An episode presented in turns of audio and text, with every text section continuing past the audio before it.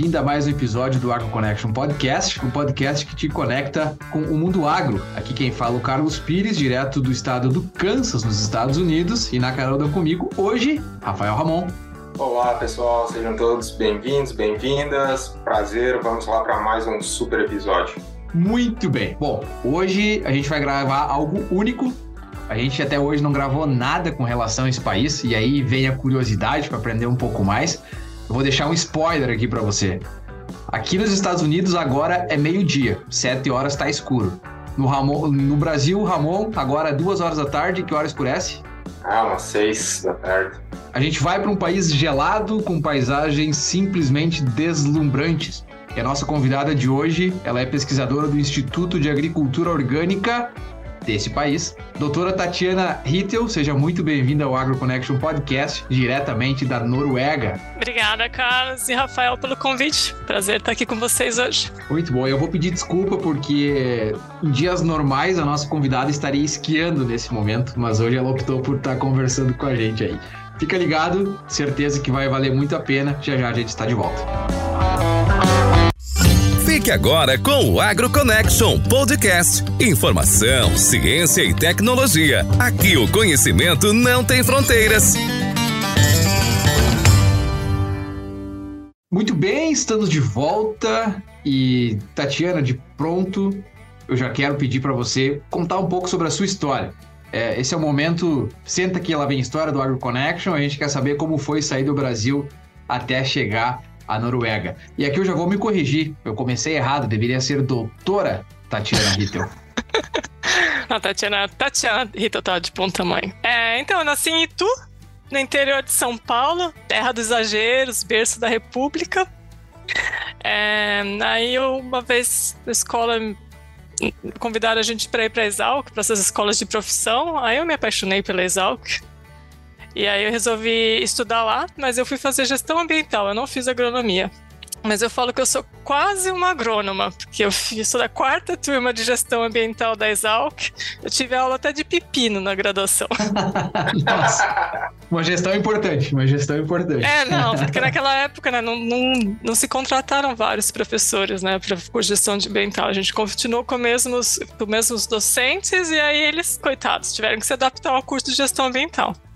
Então a gente teve várias aulas interessantes no curso de gestão ambiental. É, aí eu, quando eu terminei a graduação, eu fiz mestrado no solos, no Departamento de Solos e Nutrição de Plantas da Exalc, com o professor Miguel Cooper, na área de Física do Solo e Micromorfologia do Solo.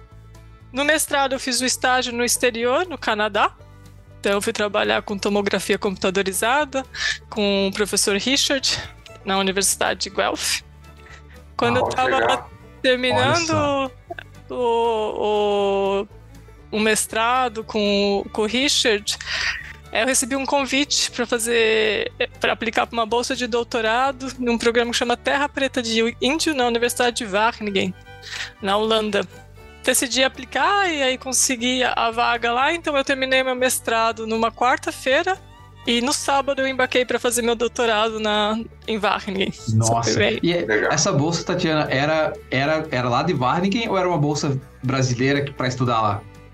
Uh, então, eu consegui. Quando eu fui para lá, eu estava com a bolsa de lá. Mas ao mesmo tempo eu consegui uma bolsa da CAPES. Na ah, me... legal. E aí, só que a bolsa da CAPES era para eu fazer o doutorado na, é, em, em Guelph. Mas como a bolsa da, da, de, de, do, da CAPES era maior do que a bolsa que eles estavam me pagando na Holanda, eu troquei. Ah, e aí eu uhum. fiquei com a bolsa de, do, da CAPES enquanto eu fiz o doutorado lá em Wageningen. E aí, por causa disso, eu tive que, quando você termina né, os, os quatro anos de, de doutorado no exterior, você tem que voltar para o país. Eu voltei. Uhum. E aí eu voltei para trabalhar com o professor Carlos Eduardo Serri, na área de matéria orgânica do solo e emissão de gases do efeito estufa, lógico, ligados com, com biocarvão.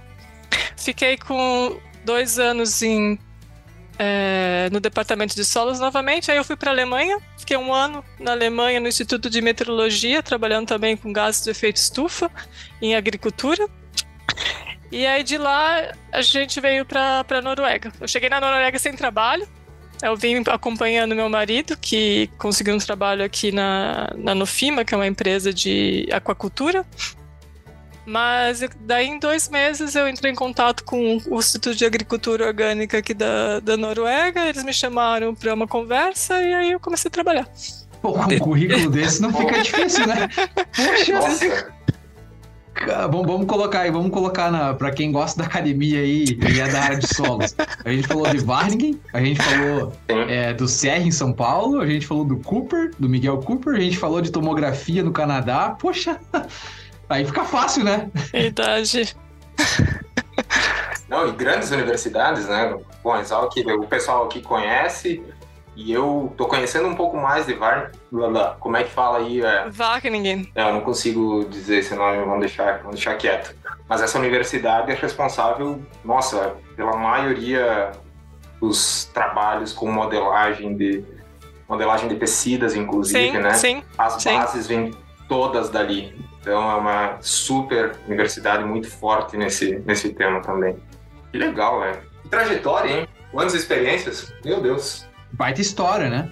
É, a Universidade de Wageningen realmente é, é um lugar de excelência. Não é porque eu fiz o doutorado lá, mas assim, quem pergunta.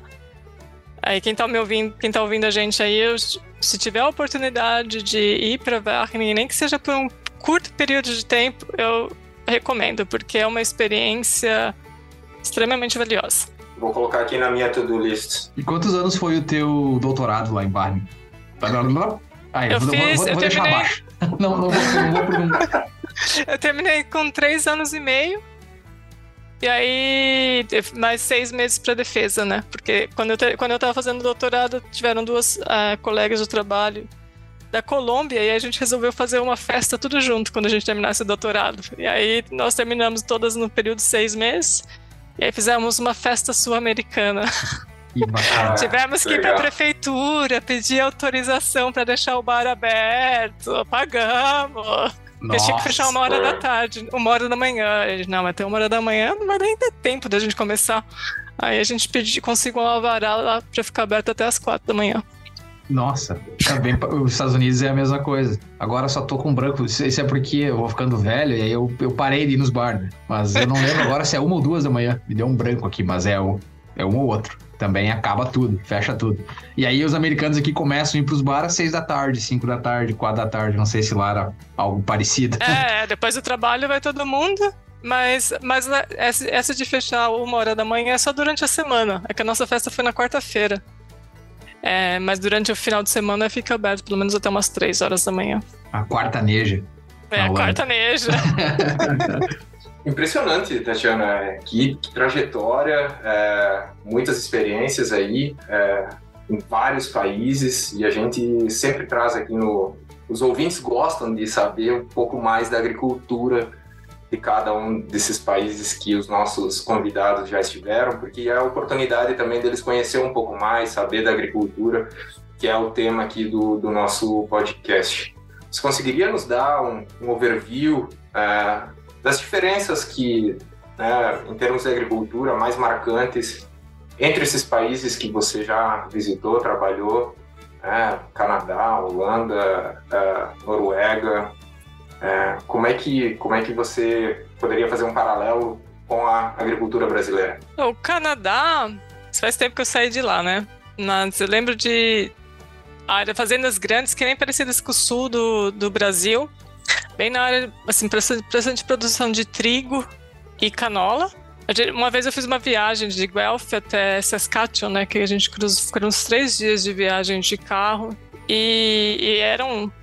Era que nem né, a rodovia de açúcar que, que, que liga Itu para Piracicaba. Era só cana, isso é só cana em Piracicaba em Itu, mas lá também era tri, só trigo, só canola, por um, por um bom é, período de tempo, né? E na, na Holanda, eu acho que quando você pensa na Holanda, você já pensa na, na, na produção de leite. É, no gado leiteiro Uhum. tem muita produção de leite, iogurte, queijo, é, de- derivados. É, também acho que se alguém já, se você sobrevoar ali a Holanda, você também ver bastante casa de vegetação. É, parte de horticultura é muito forte lá, principalmente e da- daí é, dentro das estufas também tem muita produção de flores, né? É, Famosa pela, pelas tulipas de flores. As tulipas É. holandesas. pelas tulipas, é. Mas tem também a produção de cereais, de culturas forrageiras, é, batata. É, é, é bem diversificada. A, a Holanda é um país bem pequeno, mas a produção dela é, é muito alta, né? É um país é, de, eficiente, apesar de ser minúsculo. Ele é um país que produz. A, a produtividade é bem alta lá. É, e na Noruega, vou pular para Noruega, porque eu fiquei, eu, fiquei, eu fiquei um tempo na Alemanha, mas a Alemanha onde eu fiquei lá foi, foi, mais, o, foi mais o sul da Alemanha e uh, era mais a parte de pasto e de produção também de leite e, e carne e derivados. Não tinha, eu não, eu não trabalhei em nenhuma área de, de, cultu, de, extens, de culturas mais extensivas, porque era região de Alpes, dos Alpes, então não. Sim. É, é importante colocar aqui, né, Tatiana, que, bom, comparar com o Brasil é difícil, porque todos esses países que você esteve são de clima temperado, né? É, em geral, extremamente frios, mas na Europa, isso é interessante, você colocar essas diferenças, porque eu imagino que, por exemplo, ó, você estava no sul da Alemanha, próximo aos Alpes, também é frio, mas tem uma condição de temperatura, uma oscilação anual de temperatura muito diferente, por exemplo, da Holanda. A Holanda tem uma condição né, de solos hidrológica lá que é, que é bem particular, né? E, e, a Noruega eu conheço muito pouco, mas talvez se aproxime mais do que é na Holanda. Nossa, a Noruega, é é. a Noruega é, um, é, é, bem atípico, de, é bem diferente de quase tudo que eu já fui. Ela tem. A, Noruega ela é, ela é comprida, né? Então ela tem é, um clima temperado e chega até a ter um clima ártico, que é um clima seco, né? Que parece. Uhum é frio e é seco, né? Então parece um deserto de neve. Eu já tô com o mapa aberto aqui, né? O Auto Connection é assim, é, é podcast com o Google Maps. Eu já tô com o mapa aqui, tô viajando. E, e, a Noruega, a Noruega, ela também tem um relevo muito recortado. Né? Você tem na costa da Noruega tem os fiordes noruegueses, que são esses braços é, do mar que, que adentram né, ao continente. E, e o maior, o mais longo eu acho que tem 200 quilômetros. Então é um braço de mar que vem 200 quilômetros para dentro do continente. E aí, o que, que é o fiord? Não é só o braço de mar, mas também tem as montanhas. Então é muito difícil, né, o, o, o a topografia da Noruega. Então eu falei agora do clima, falei agora do, do relevo, que é para vocês não assustarem que apenas 3% da, do total, da área total da Noruega é, é área cultivada. 3%. 3%. E, e, a Noruega já é um país que não é grande, né? Eu tô olhando aqui no mapa, é, colado nas, na Suécia e na Finlândia. São os dois países que fazem divisa territorial, certo? É, e a Dinamarca. É, é a Dinamarca. E a Dinamarca também, verdade. Isso. Eu acho que é fácil ser do, a área de, de, de, produção da Noruega ser do tamanho, talvez, de uma das maiores fazendas do Brasil aqui. Acho que Não, é, a gente é no bolso tranquilo. É, eu tenho quase certeza. Interessante e, isso. São, são 3% da, é, da, da área da Noruega é, é usada para uso agrícola, né? Então, em 2017, a Noruega ela empregava, empregava 45 mil pessoas no setor agrícola. 45 mil. Tem, é. fazenda, tem, deve ter fazenda brasileira com o mesmo número de funcionários. eu, não, eu tenho quase certeza. Quantos disso. funcionários tem SLC agrícola? Vou procurar.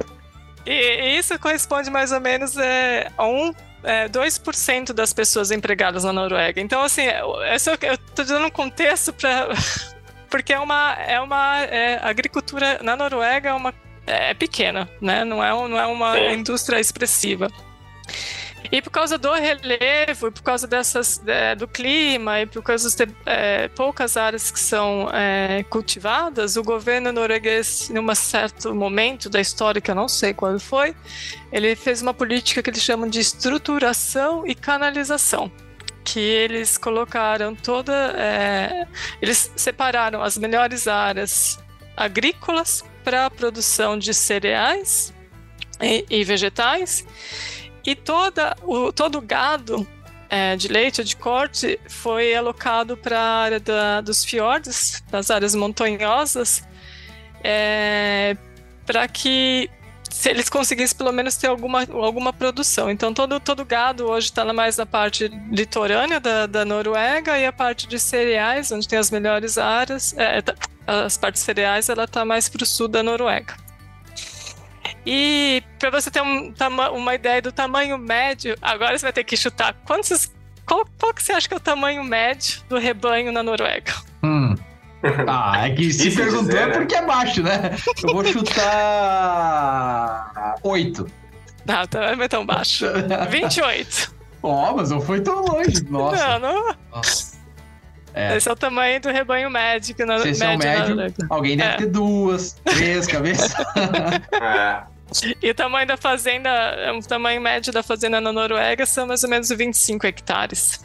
É, ah, é. razoável razoável, é. Mas é. Porque também tem que falar que, por exemplo, se na, nessa parte de produção de gado, geralmente você tem é, 25 hectares, mas eles às vezes não estão conectados.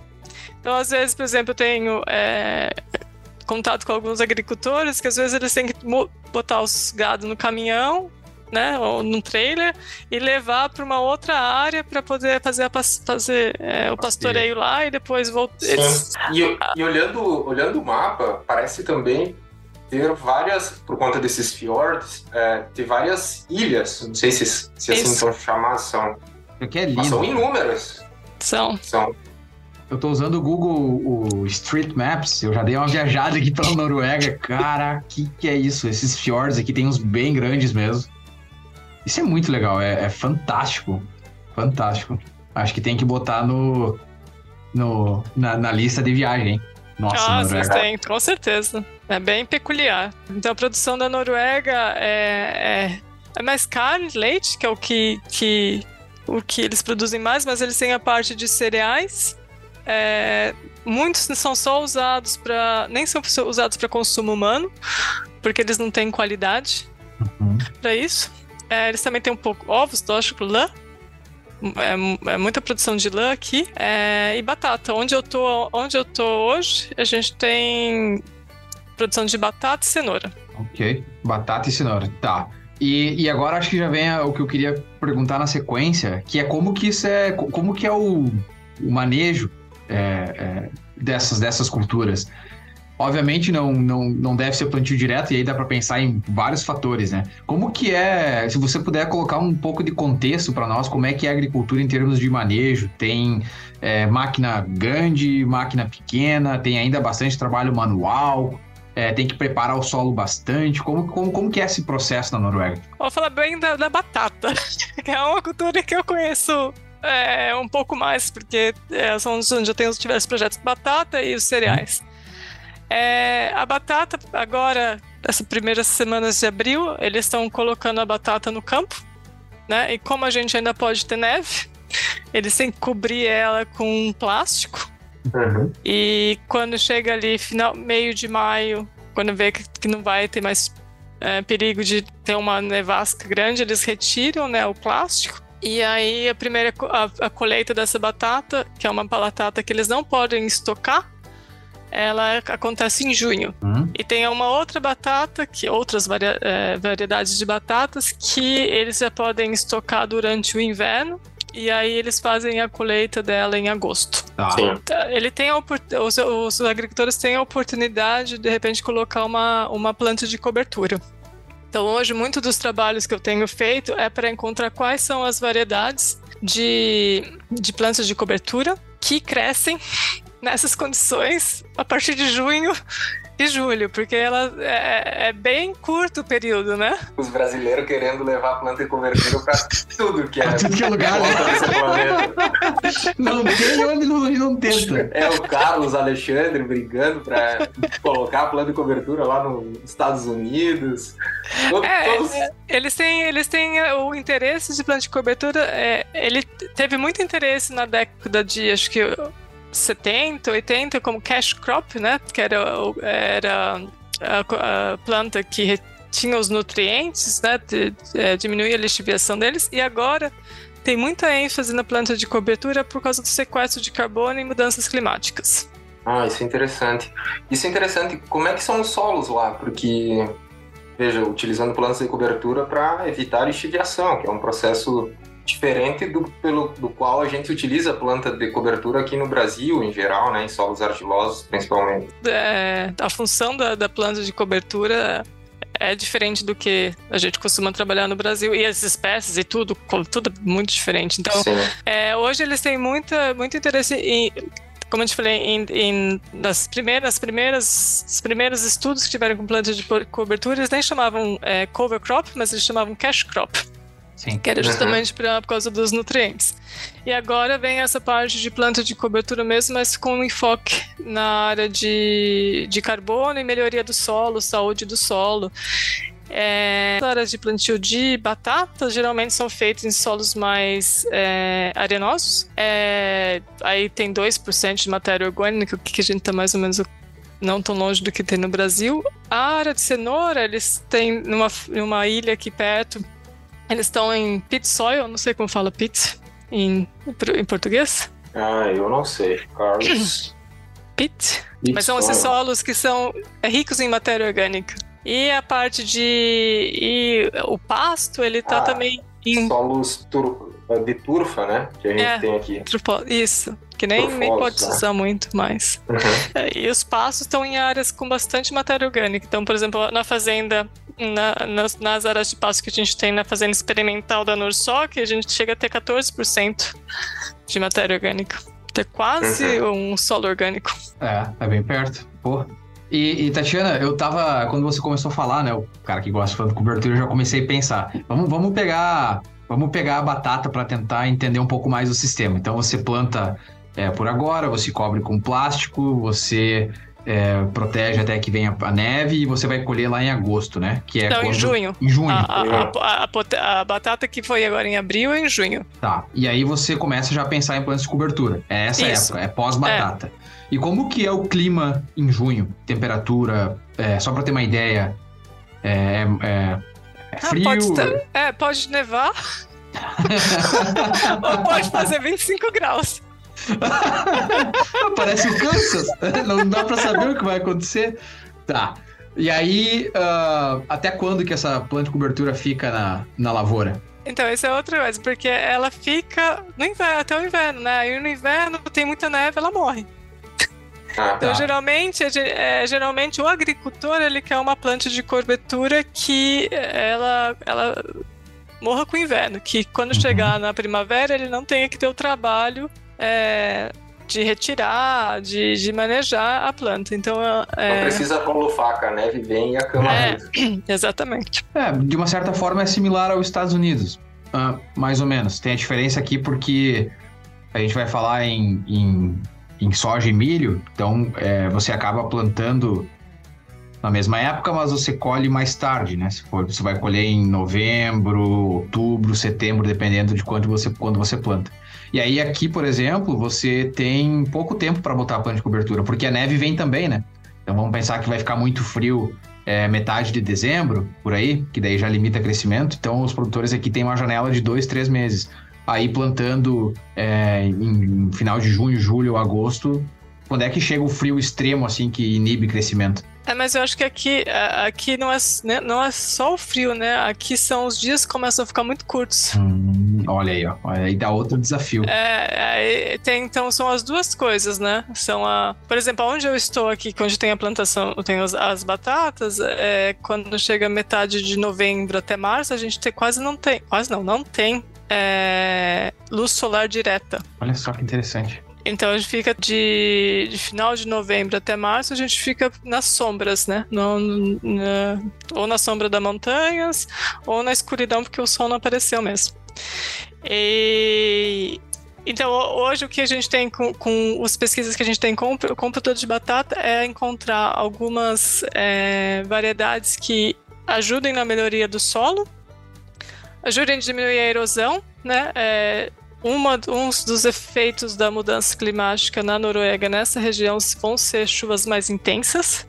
Então, por exemplo, ano passado, o pessoal ficou de cabelo em pé aqui porque choveram 300 milímetros em 48 horas. Nossa! Então, Senhora!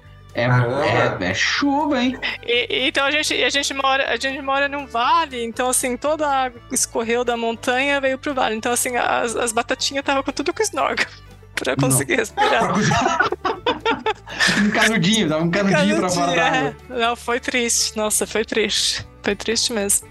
Nossa, 300 milímetros em 48 horas. É, isso é. é. muita coisa. Isso é quase o que choveu lá na, na Coreia é. do Sul, quando a gente tava lá. Não sei se você vai lembrar. Teve foi, um dia é, que, foi. Nossa, foi metade que choveu no Brasil agora, né? E no começo do ano que deu o deslizamento. Isso, em São Paulo. É, no sul de São Paulo.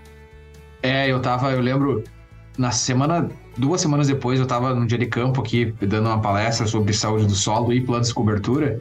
E aí eu citei o exemplo de São Paulo, que choveu é, é 600 milímetros em 24, não foi? Não 24, foi? isso. É. é. 600 milímetros em 24 horas. 600 milímetros é mais do que chovia no ano aonde eu tava dando dia de campo, que é no centro do Kansas.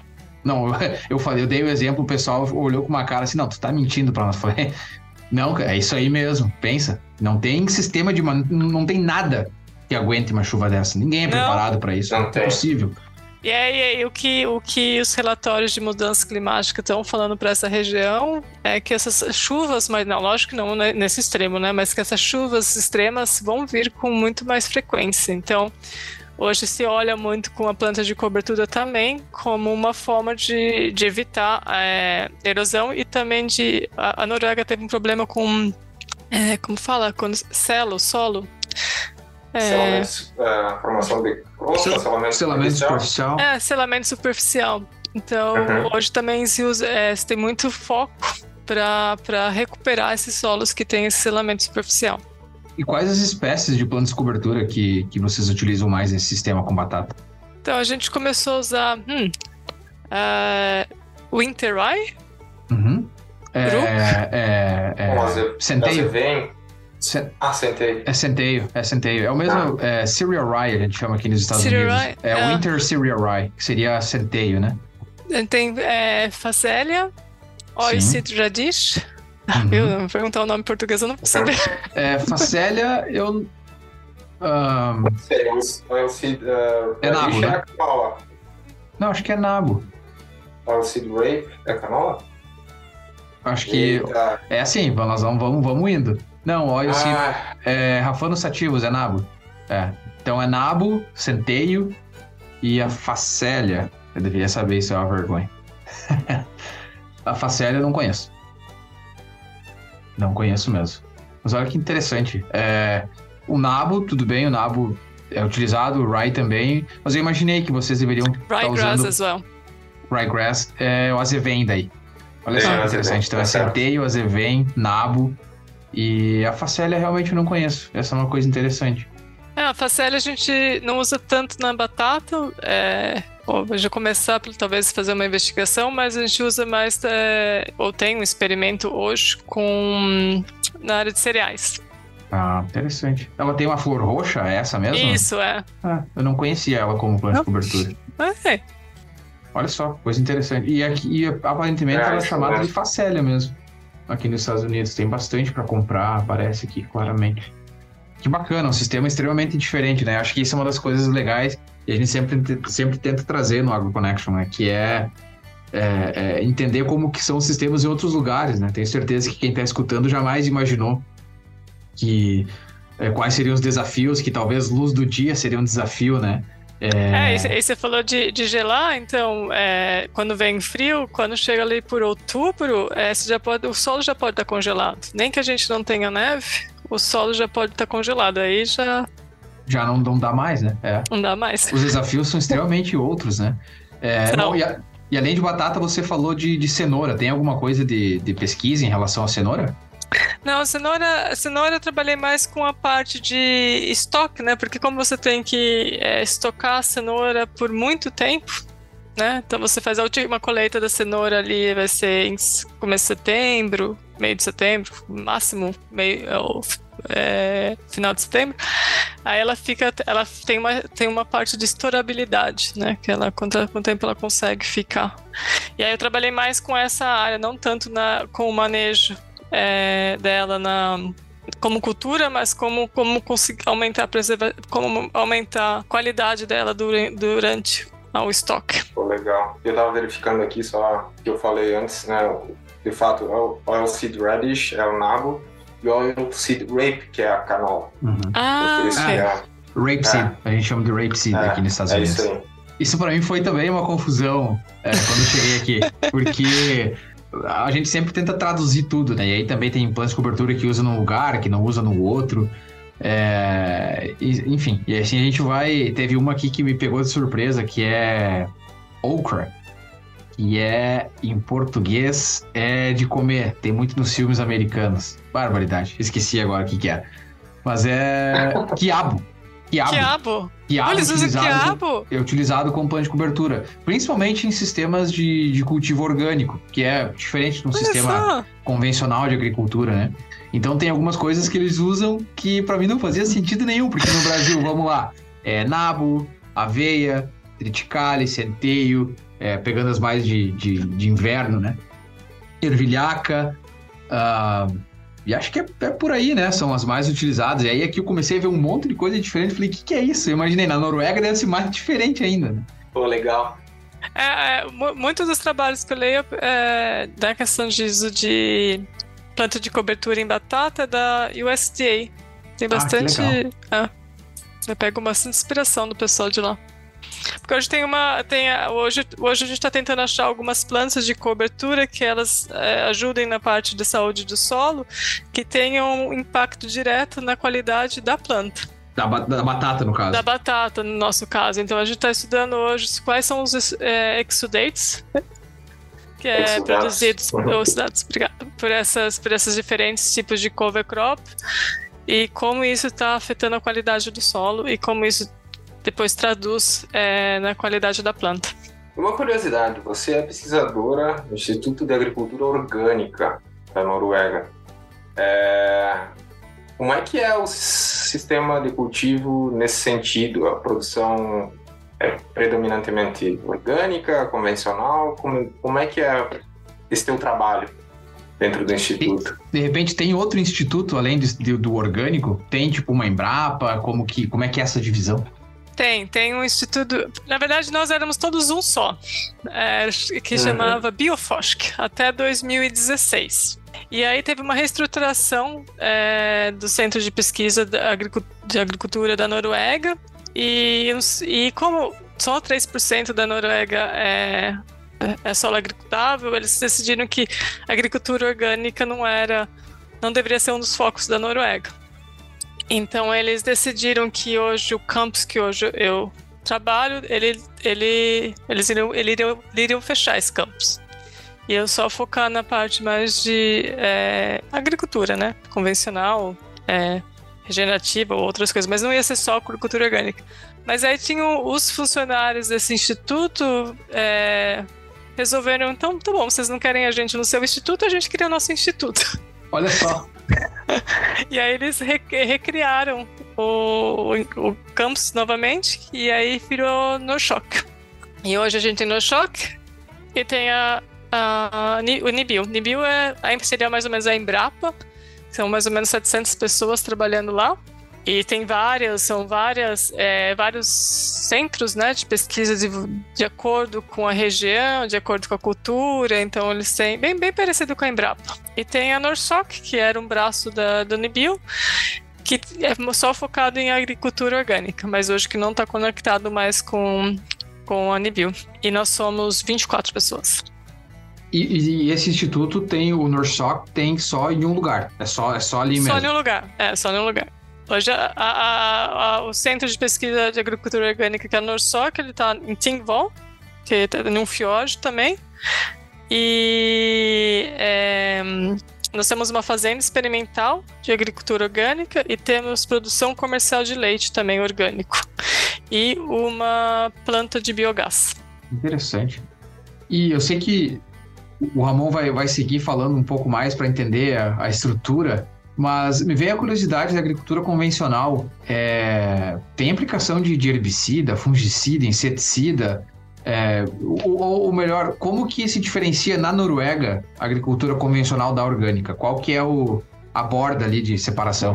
Então, a, a, agricultura, de modo geral, ela tem um baixo impacto ambiental nessa, nessa aqui na, na, na, quando eu falo baixo impacto ambiental, tem, certo uma, tem, certo uma, tem uma certa consciência da, da, é, de uso de herbicidas e até de, de é, fertilizantes minerais. Uhum. Não sei se é porque de repente está muito próximo também de áreas urbanas, né? Porque você não tem tanta diferença entre áreas rurais e áreas urbanas, né? Elas, meio, elas se mesclam um pouco mais aqui na Noruega. Acho que tem diversos, talvez tenham vários fatores né, que levam a isso.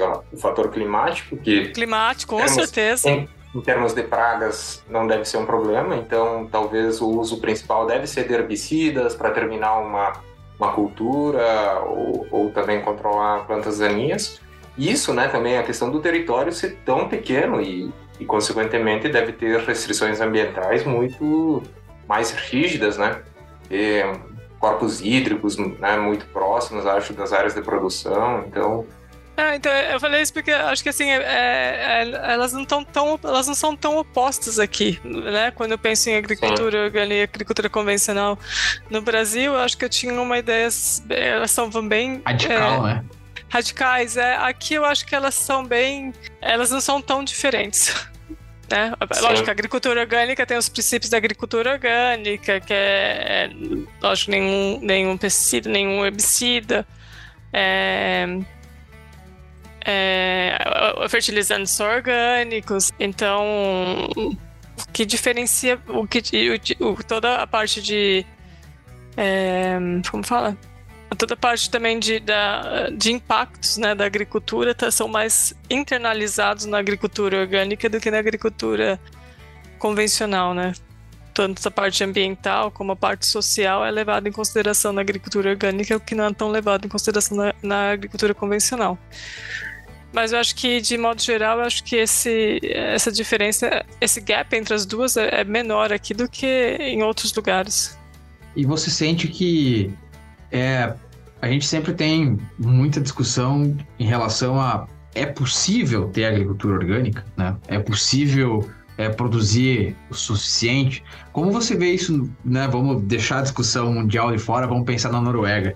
Tem uma diferença grande em termos de produção entre a orgânica e a, e a convencional? Não, Ou... Eu não vou... Tem, tem, né? A, a, a produtividade agrícola na, é, é, menor na, na agricultura orgânica do que na agricultura convencional. Mas é, o valor dos produtos eu acho que são.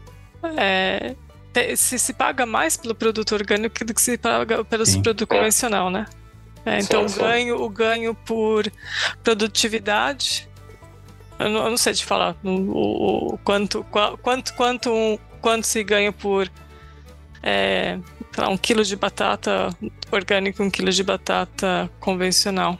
Eu acho que a consciência também na Noruega, na Europa em geral, para consumo de produto orgânico também é diferente, eu acho. Né? Eles, eles acabam comprando sempre que possível, né? Comprando produto orgânico com uma certa rastreabilidade, procedência e tudo mais. É, o que tem muito na Noruega, é, hoje é, a Noruega ela é bem, apesar dela ela, ela fazer parte, ela não faz parte da União Europeia, mas ela faz parte de algum, alguns acordos que você pode fazer comércio com a Noruega, mas ela tem uma produção, proteção muito grande do, da, da, do mercado interno, porque produzir na Noruega é, é muito caro. Então os produtos geralmente são mais caros. Então, na Noruega, pelo menos, tem uma consciência de se comprar produtos locais. Produtos Sim. noruegueses. Então, é, por exemplo, eu tenho amigos meus que a batata a gente só compra Mandalim Potet, que é a batata que se produz aqui. Então, assim, eles hum, têm uma. É, eles têm uma consciência de comprar os produtos daqui, mesmo que eles sejam mais caros do que os produtos que, que vêm de fora. É, ah, o que eu falar de, de, de agricultura orgânica é que se você, por exemplo, colocasse todos os insumos, ah, talvez agrícolas, que você precisa comprar ou ter na conta da produtividade, eu não sei se esse valor de. Em vez de a gente fazer produção por hectare, a gente fizesse um, um índice aí de produtividade por. É, gastos com insumos, se, se, se esses valores não ficariam um pouco mais se as, se as diferenças entre produtividade é, agrícola e convencional não ficariam um pouco menor. Sim. Daqui a pouco, se você somar o valor do o valor agregado do produto e, e botar no final a parte né, financeira de retorno, daqui a pouco fica muito parecido ou até melhor, né? Então é por isso que eu perguntei. Para o agricultor, é, agricultor é vantajoso, talvez, porque ele vai gastar é. muito menos para produzir. É difícil saber, porque é, eu sei que essa conta é muito mais difícil de fazer em países grandes. Vamos pegar Brasil e Estados Unidos. Daqui a pouco na Noruega, por ser menor, né, e aí não ter uma diferença tão grande na produção é, é, em termos de, de, manejo entre um e outro, daqui a pouco às vezes as coisas se aproximam um pouco mais, né? É, mas a Noruega produz muito pouco, né, em questão, porque por causa do clima. Então, assim, uhum. o que, que se produz hoje é batata, né, é cenoura, é, alguns vegetais, mas assim, é, a, a, produção, o que se foca muito, por exemplo, leite orgânico, é, isso eu acho que tem mais um, um, uma saída mais fácil, mas a parte de vegetais é, é muito pequena. A Noruega, é, acho que a autossuficiência da Noruega em, em alimento é 25, é 25 não, 50%, então é muito, é, muita produção importados. É. Tem que vir fora mesmo, né? É. E Tatiana, é, bom, tem, eu acho que uma grande parte né, dos nossos ouvintes uh, acabam sendo do meio acadêmico, né, pessoal que se identifica com as atividades nossas, né, do Carlos, eu quando entrei era doutorando, então eh, acabam tendo muito interesse na pesquisa. Então eu queria saber, assim, se você puder falar um pouco quais são as tuas linhas de pesquisa, também como funciona, quem faz pesquisa na, na Noruega, acho que isso é importante. Você já comentou um pouco, mas é, tem pesquisa também por parte das universidades, pós-graduação, como é que funciona isso? Então, na, a, os principais institutos de pesquisa, o principal instituto de pesquisa na área agrícola é a Unibio, que é o Instituto de Bioeconomia, Bioeconomia da Noruega. É, tem na parte acadêmica a NMBU, que é a principal universidade com foco agrícola na Noruega, que fica mais para o sul da Noruega. É, acho que esses são, esses são os dois principais centros de pesquisas agrícolas da Noruega. E você tá. Onde é que você fica na, na, Noruega? Mais próximo à capital ou. Não, eu fico mais quando a Noruega começa a funilar e começa a ficar compridinha, começa a ficar um rabinho, eu fico bem nessa. Quando ela começa a ficar estreita. Qual, qual é o nome da cidade? Eu já vou colocar no mapa de novo aqui. Tingvoll. Ah, vai ter que soletrar. É, aí fica Eu sei que começa com T, isso eu sei.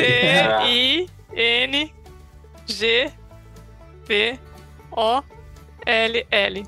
Tingvoll. Agora, agora fica mais claro pra mim. Tingvoll. Ah, legal. Legal. E você, nossa, você tá perto do mar, você tá perto das montanhas. É, eu não moro em Tenvol, eu moro em Sundaceira. Que é próximo ou. É, 45 quilômetros, que na ah. Noruega demora uma hora e meia. Tô brincando, uma hora. Nossa, que legal, que legal, muito bacana. É muito legal conhecer né, sistemas diferentes, ideias diferentes, pensamentos diferentes, né? A gente começa a pensar em, em termos de agricultura nos países. E é, isso é uma coisa muito bacana, né? Que a gente aprende às vezes nos congressos. Eu lembro lá na, na, na, própria Coreia do Sul, que foi onde eu conheci a Tatiana, é, de ver apresentações e aí eu na minha cabeça toda aquela questão de, de é, pesquisa com produtor, né? On-farm, saúde do solo, planta de cobertura, é, em larga escala e nossa, eu cheguei lá, eu tive um, um baque, assim, porque tinha muita gente da Europa, né? Eu lembro da Alemanha, Noruega, Dinamarca, é, Holanda. É um sistema extremamente diferente um tamanho de propriedade diferente, plantas utilizadas. Nossa, diferente pra o meu caramba. primeiro choque foi meus, meus colegas falar, falarem pra mim que eu tinha que colocar né, os, os resultados em, em Decar. Não faço ideia que é isso. É, o que, que é? Eu nunca ah, falei em Decar na minha vida. Então foi uma coisa. É, foi, primeira, foi daí que eu me liguei. Falei, nossa, realmente, as fazendas aqui não dá pra falar em tá. Nossa, olha que, olha, olha que interessante, né? Tem mais essa. É, mas acho que essa, essa foi a ideia do episódio de hoje, né? E a gente conseguiu cumprir isso muito bem, é dar uma sensação para as pessoas que a agricultura ela é diferente em diferentes lugares do mundo, né? É, e extremamente diferente. diferente. Bem diferente, né? É. Não, é muito legal. Eu lembro quando a gente entrevistou a Marie, como é que é o sobrenome dela? Bartz. Marie Bartz. Né? É. Eu lembro quando a gente entrevistou a Marie Bartz lá em Portugal, a gente começou a usar o, o mapa aqui para ver e era extremamente seco. Então é também é outra, já é outra, outra ideia de agricultura, né? E agora foi, vai para Noruega, e volta para o Brasil, vai para os Estados Unidos e assim a gente vai indo, né? Agricultura. E o melhor de tudo, os brasileiros estão lá esse, esse é o mais legal, né? É, isso aí. É. Esse que é o legal. Isso é o mais legal Dominando o mundo. Os brasileiros é, tomando conta, bom, né?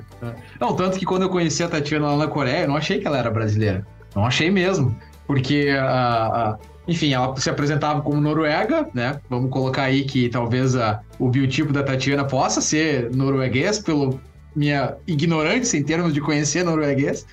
E Sim. aí a Tatiana falou em português, nossa, brasileiro. Então, tem brasileiro por tudo, né? Acho que isso é, isso é um outro ponto forte aí do, do Brasil e também da gente que tenta trazer essa brasileirada. Bom, muito legal, Tatiana. Muito obrigado por, por passar todas essas informações de agricultura é, pra gente, né? Conhecer mais a Noruega. E agora a gente quer conhecer um pouquinho mais a Tatiana fora do trabalho, fora do, do, do Instituto de Agricultura Orgânica e Pesquisa. Você está ouvindo AgroConnection. Esse é o momento bate-volta e eu pergunto, você responde e a gente começa com uma experiência inesquecível. Acho que minha experiência inesquecível foi ter feito meu doutorado em Wageningen. Acho que foi lá, foi o divisor de águas. É, foi um excelente tempo e tive um excelente time de orientadores também. Então, para mim, Wageningen é o divisor de águas, pelo menos da minha área acadêmica. Muito legal. E um sonho profissional? Acho que diminuir o gap entre a ciência e o agricultor e a sociedade. Nossa, essa resposta aí a gente poderia fazer um cartaz com ela. em hobby. É, eu sou muito ligada em esportes, principalmente esporte de aventura, é, parte de montanhismo, escalada, esqui, hiking, qualquer coisa. Desse e tipo. O, e o lugar, teu lugar preferido, onde você gosta de estar? Gosto de ir para os fiordes. Os fiordes mesmo. E é, o, que, o, que, o, que, o, que, faz nos fiordes, além de escalar? Eu imagino, né? Que escale. Olha, a gente pode esquiar. Esquiar também. Tá, e, pode e você... fazer um hiking, pode ir tomar um banho de mar, pode ver uma orca, pode. Nossa. Uau. E Uau. quanto, qual é a temperatura da água para tomar um banho, para tomar um banho de mar?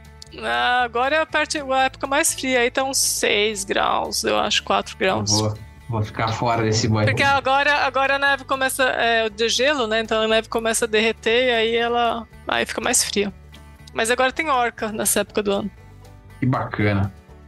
É, é, enfim, não é só agricultura, né? É paisagem, é, é coisas para fazer, muda muito. E o lugar mais legal que você já visitou?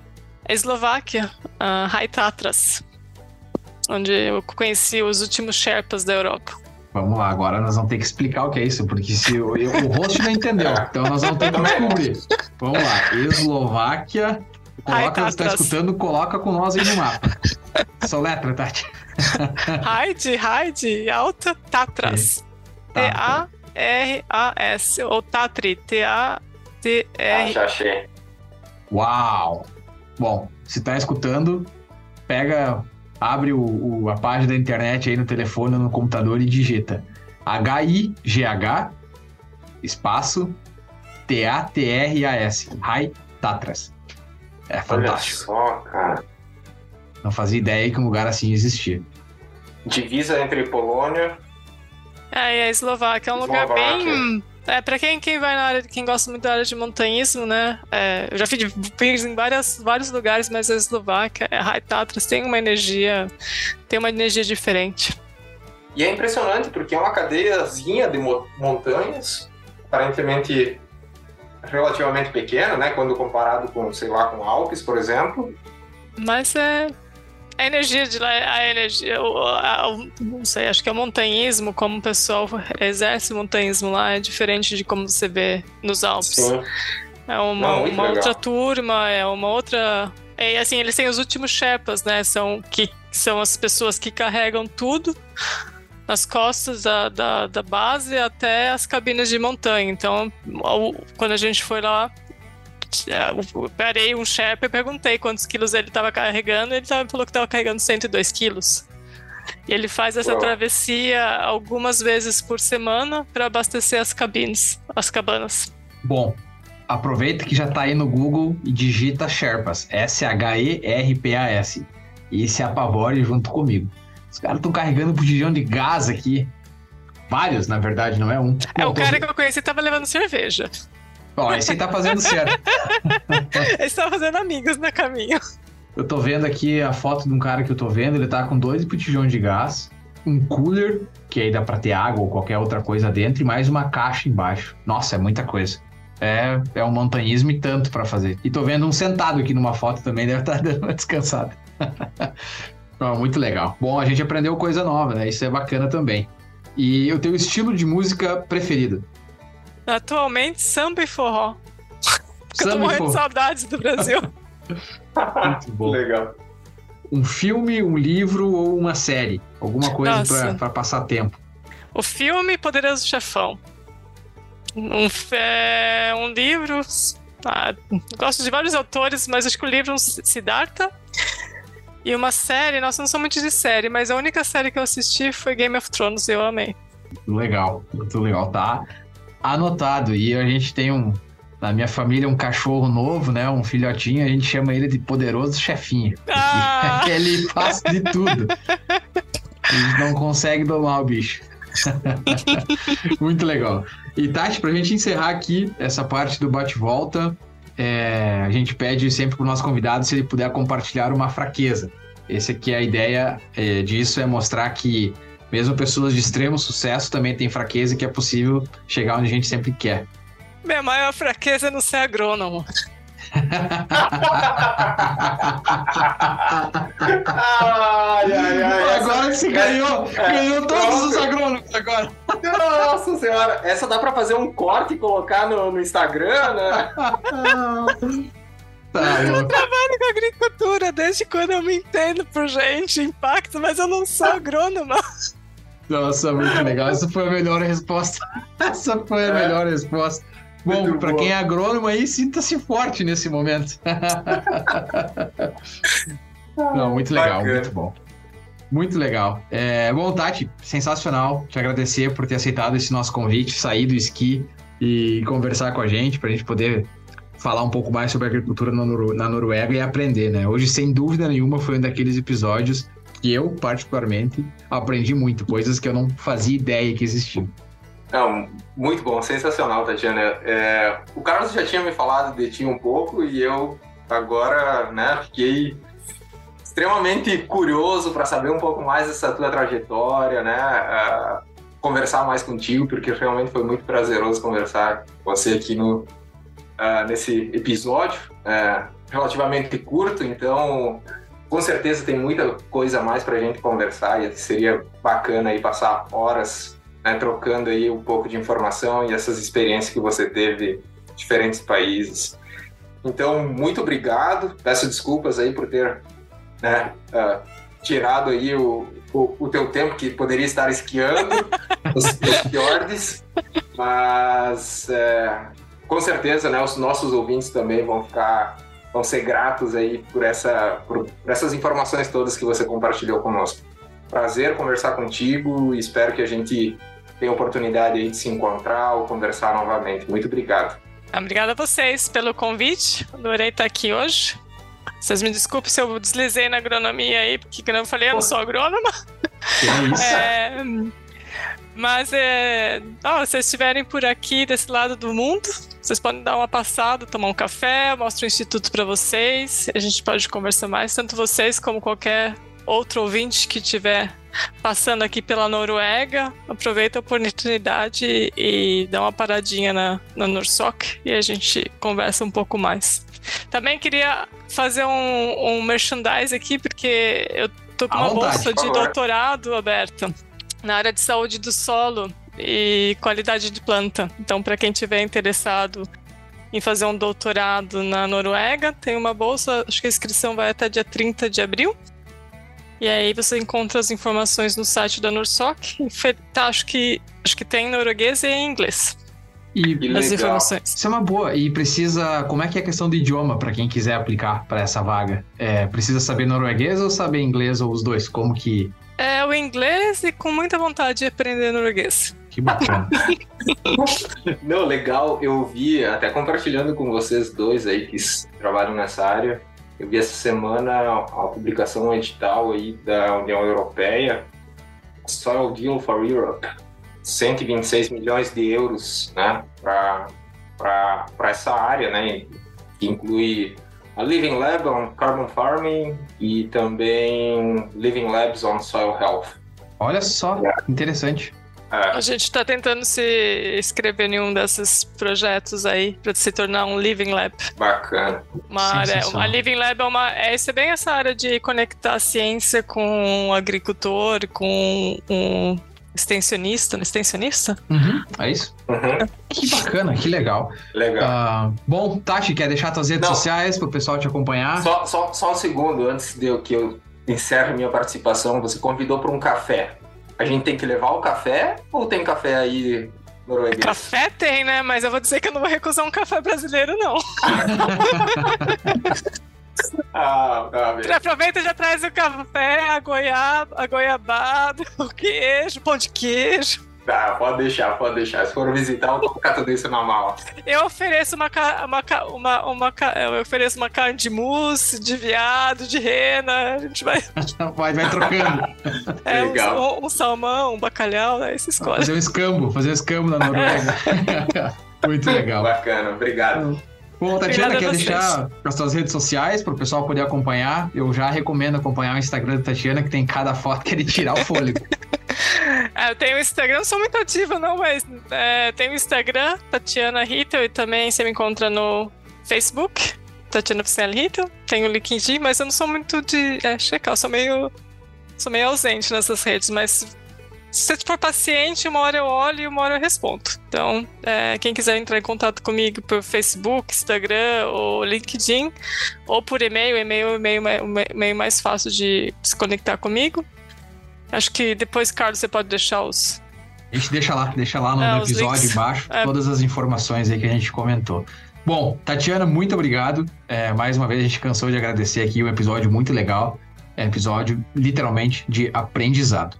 Você que nos acompanhou até agora, muito obrigado por ter escutado esse episódio com a doutora Tatiana Hittel. Para acompanhar mais episódios como esse, você pode nos encontrar nas principais plataformas de áudio, como Spotify, Apple Podcast, Google Podcast, entre outros. Você também pode nos escutar diretamente do www.agroconnection.net. E agora a gente está em abril, logo, logo chegando a safra americana, então você também nos acompanha lá no YouTube com informações em tempo real sobre a agricultura americana.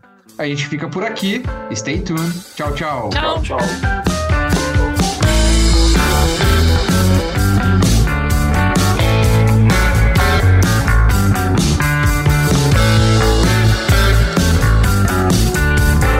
Você está ouvindo AgroConnection.